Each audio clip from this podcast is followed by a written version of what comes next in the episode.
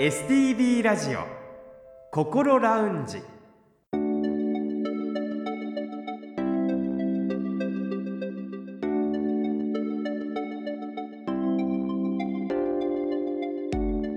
おはようございます。北本隆夫です。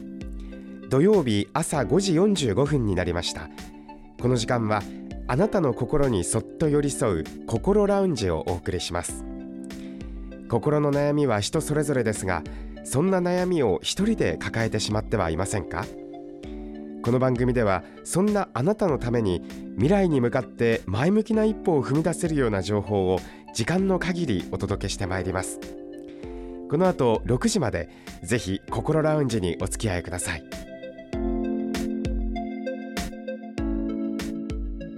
それでは今週も心ラウンジのアドバイザーをお迎えしましょう。札幌友メンタルクリニック高誠洋理事長です。先生おはようございます。おはようございます。今週もどうぞよろしくお願いいたします。よろしくお願いします。2022年4月にスタートしたこの番組心ラウンジですが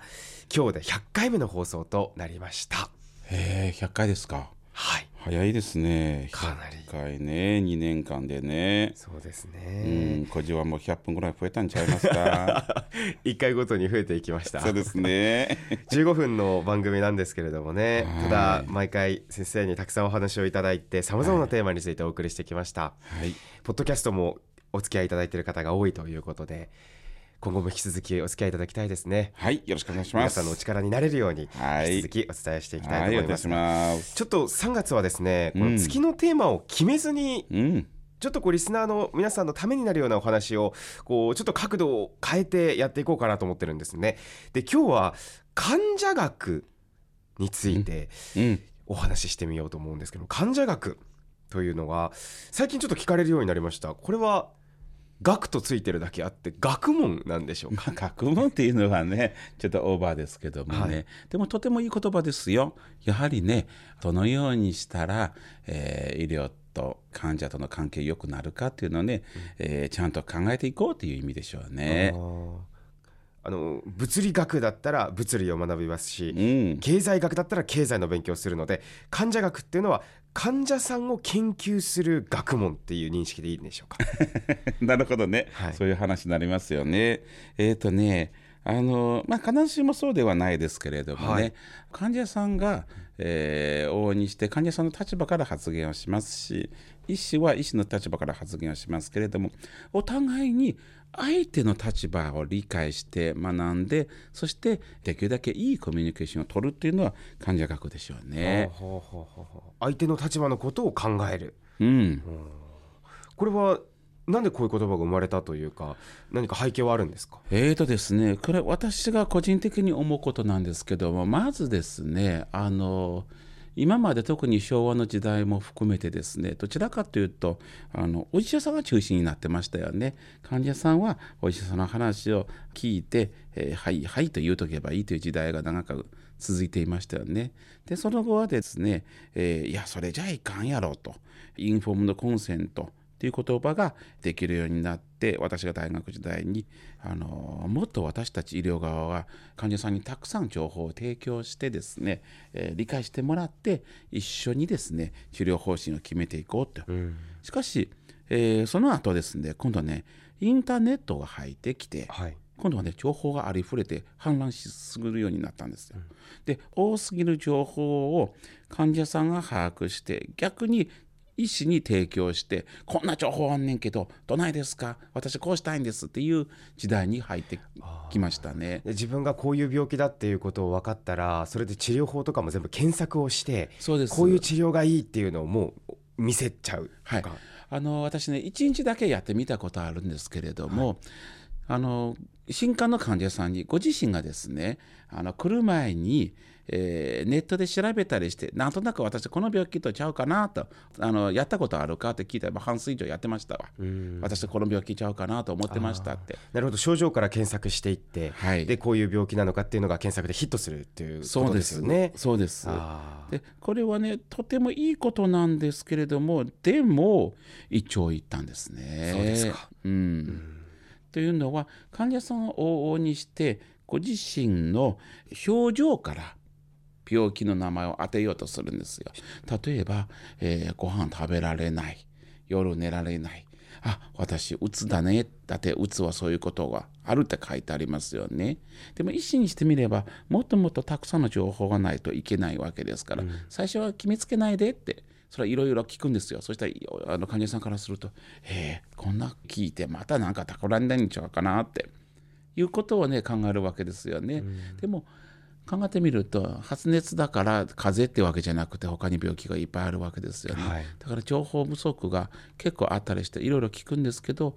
残念ながらねそこはねやっぱりねこう行き違いがあってお医者さんが頭の中考えてることと患者さんの頭の中で考えたことは違ったりするわけですよね。そうなんですね。あの私も何か発熱したりとか鼻水の症状があったりとかすると、うん、やっぱり検索してしまいますね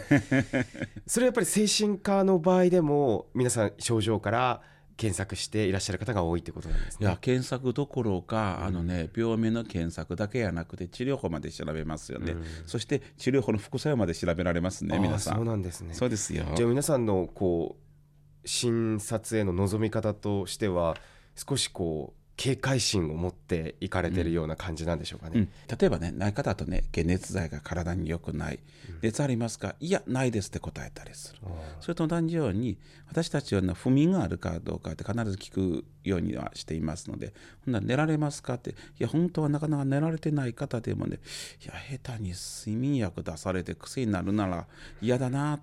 いやだったら大丈夫ですって答えてしまう方も中には結構いらっしゃいますね。それは薬に対する不安なのかお医者さんに対するこの信頼の問題なのかとかいろいろ可能性考えられると思うんですけどどういうことが私はですねあのこの近年5年10年特に感じることなんですけれどもあの良くないお医者さんのステレオタイプがあるんです。はい。それは何かというととにかくどんなことでも薬を出したがるっていうのはお医者さんなんだって。だから私たちは自己防衛のためには絶対薬出させないっていう、うん、良くないパターンがありますよね。それが皆さんの中でイメージで固定化されてしまって固定化されてます。なので今ねあの、寝られますか？って寝られてますって言われたらね、もっと聞くんですよ。じゃあ何時に出るんですかって。うん、何時に起きるんですか？横になったらすぐ寝られますか？それとももぞもぞもしてしばらくは寝られないか？こういうふうにですね具体的に聞いていくとねいや実は寝られてないという話がね出てきたりするものなんですよ。そうなんですね、うん、まあでも患者さんは患者さんの、ね、考え方があってあの警戒心自分をこう守ろうと思ってやっているのかもしれませんけれども、うん、でもとてももったいないことだなと思いますね。もったいないことですよ。うん、からあのまあ、確かにねあの根掘り葉掘りいろいろ聞かれると不安になります。この先生何考えてるやろうって分からなくなりますよね。なのでまあ見通しをつけて今質問するようにしています。例えば私若い時はですね、まあ、あのうつの方来られたら絶対そううつ病の可能性の中にはありますから、はい、そう状態があったかどうか聞くようにはしていますけども例えば何でもできる気になった時期はありますか？とか何をしてもとにかく楽しいと思ったことはありますか？って。でそうするとえなんか変なこと聞くなって。やっぱりこうそういう顔されること結構多いのでえー、っと年取ってからね質問する前にいやあとはね躁うつ病あるかどうか聞きたいから、うん、えー、変な質問するかもしれんけどって一言言うてからこの質問しますよね。じゃないとまたねあの下手に答えると薬出されると思われるのも嫌ですからね。もうとにかくねこの薬に対してですね皆さん非常に先入観ありますね。そうなんですね、はい、どうなんですか？やっぱりこう医療スタッフ側のモチベーションにも、うん、うん影響するんではないかなと今話を聞いてて思ったんですが、えーと、私はかなり影響すると思いますね。実はですねあのお医者さんだけ入れる SNS がありますけれどもねある内科の先生いやこういう時本当にしんどいよって言ってたのがあの週刊誌であの何々の薬は良くないよっていう患者さんその週刊誌を持ってきたんですよ。はい先生こんな書いてあるんですよって言ったら、うん、いやこれはそう書いててもあなたの場合はこうこうこうこうって喋ってる最中に患者さんが一言ポロッと言って「先生週刊誌に書いてることもわからないんですか?」って。えでその時その先生は何を思ったかってじゃあ僕の6年間大学の勉強そして国家試験何だったのっていうことになりますよね。あの一概にマスコミに書いてることは間違いとも正しいとも言えませんけれどもやはりあの医師としての自負の一つが私はこの患者さんのことは週刊誌よりもよく知っている。からこの人にとって一番いい医療をしようとするわけですよね。うん、でよくよく患者さんが聞いてくれたらどうしてこの医療になるかご説明できるんですよ。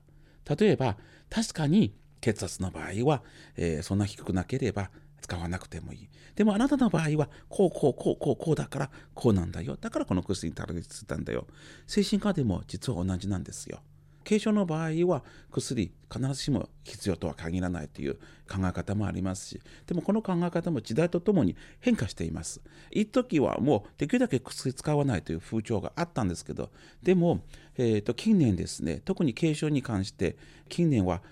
必ずしもそれが正しいとは限らないということが分かってきました。たくさんの論文があってやはり軽症でもお薬使った方が用語が明らかにいいっていうのが出てきましたのでそれがですねまたちょっと論調が戻ってきました、うん、こういう最新のデータがあってそれを持って実は処方してるわけですから。ただ患者さんがそれを聞いてくれはったら何ぼでもご説明できるんですけど先生こうだろうって言われるとこっちが「ああそっかまた来た。じゃあいいやん」って。いう気持ちになること正直あります。そうですか、はい、であの一番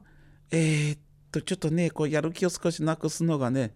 私はとにかくこうなんですよって言われたら、うん、とにかくは作るならええか、うん、余計なこと喋らんとこうとか、うん、もう患者さんが最初から前提、基調を決めるんですよ。はい、あの私の治療がこうであるべき。じゃあそれをまた覆すのが大変やなって。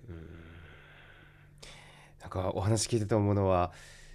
同じこう病気を治したいという気持ちでもちろん高先生お医者さん側もやるしなおかつ患者さん側もやってることが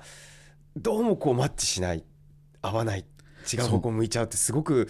なんかもったいないですよね。そうなんですよ本来はね私たち医療従事者と患者さんが一致団結して病気と戦うべきでしょう。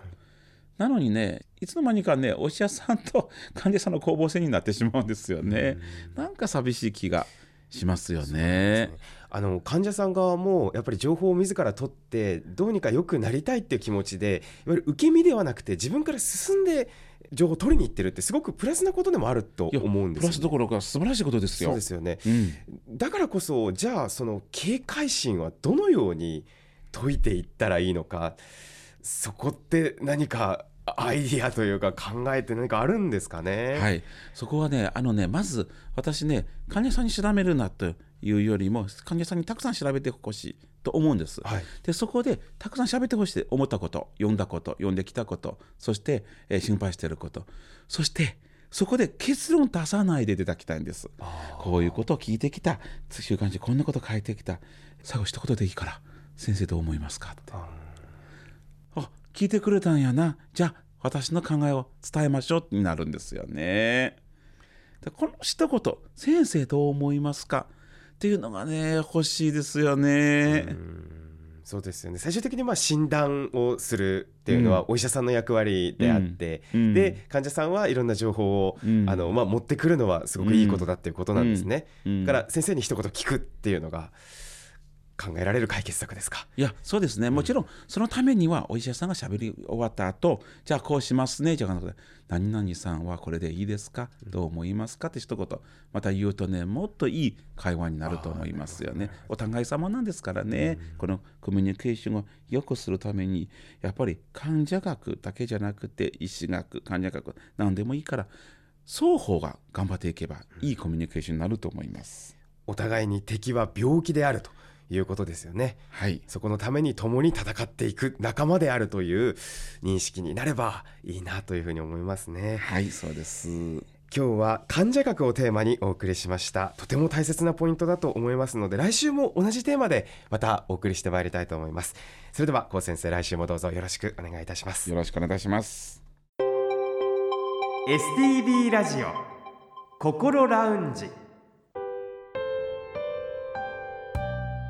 STB ラジオ心ラウンジ。今回は高先生が伝えたいこととして患者学をテーマにお送りしました。